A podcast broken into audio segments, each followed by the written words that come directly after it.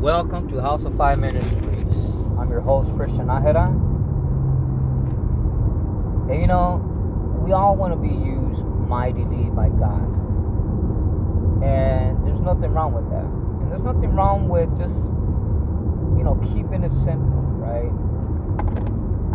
But we all want to be like Jeremiah or Elijah, you know, those powerful prophets of God but yet we want to be popular.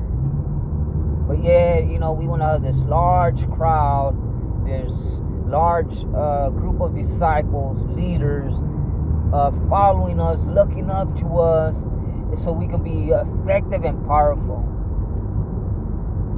But Elijah, Elisha, uh, Isaiah, Jeremiah, just to name a few, they were not popular they did not have a large group of disciples following them. And so, well, Elijah, he, he, he founded the uh, school of prophets. So, you know, he had, he did have, you know, people looking up to him. But, but when you look at uh, the other prophets, they, they didn't have, you know, this this group of people behind them following them. They they were not popular because of the message that they were bringing.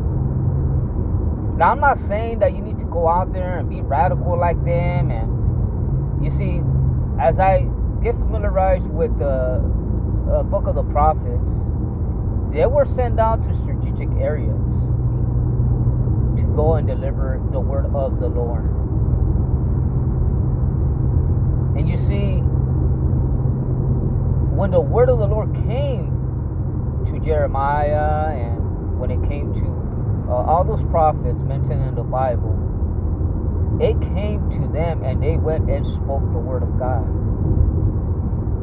Back then, they didn't have uh, online, they didn't have internet, they didn't have what we have, so God sent them to specific areas to go and speak to, you know, the children of Israel. For the most part, they went to the outer courts, they went to the temple, and and when you know every that's how every you know that's how the word got around. It got it, it got it even got around to the princesses and the princesses you know they conveyed that message to to the king.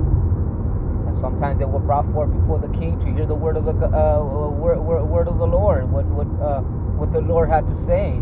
He would summon them to come. So if you want to use mightily by God, just remember this. If you have the prophetic gifting, especially if you have the prophetic gifting, just remember this. For the most part, you're not going to be liked. Don't expect this large group of people to be following you and to look up to you and because I'm, I'm not saying that no, there's nothing wrong with that. I'm not saying that that's not going to happen. I'm not going to say that in every case, every every prophet of God, you know, has to be alone. That's not. I'm not saying that either. But do not expect to be popular. Do, do not speak to be popular in church either. They're not going to understand you. They're not going to accept you. They're going to see you as an outcast, and you got to accept that. You got to accept it. You got to make your choice. Who you're going to follow? Which way you're going to do? Because the church for the most part they have a structure that they need to follow. And they don't really understand the prophetic. They some of them believe in the prophetic. But when it comes to living a life of a prophet they expect you to have a structure.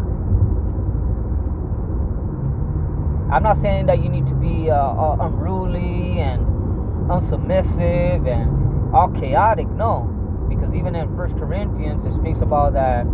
You know, the spirit of the prophet is subject. You know, you, you know, it must be subject, subjective, right? So you, you, you got to know the boundaries that the Lord, uh, you know, according to the Word of God. And as a prophet,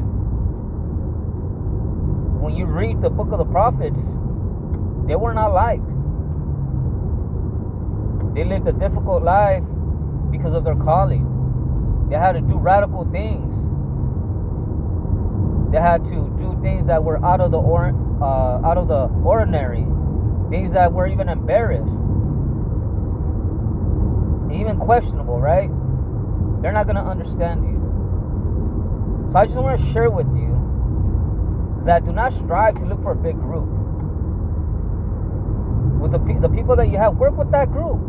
Work with that group. Let that little group be powerful, anointed, powerful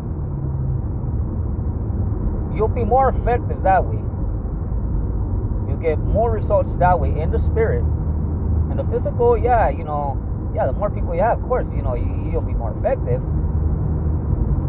But if you're going to operate in the spiritual, you'll be more effective if you train your disciples in the prophetic realm. Think about that.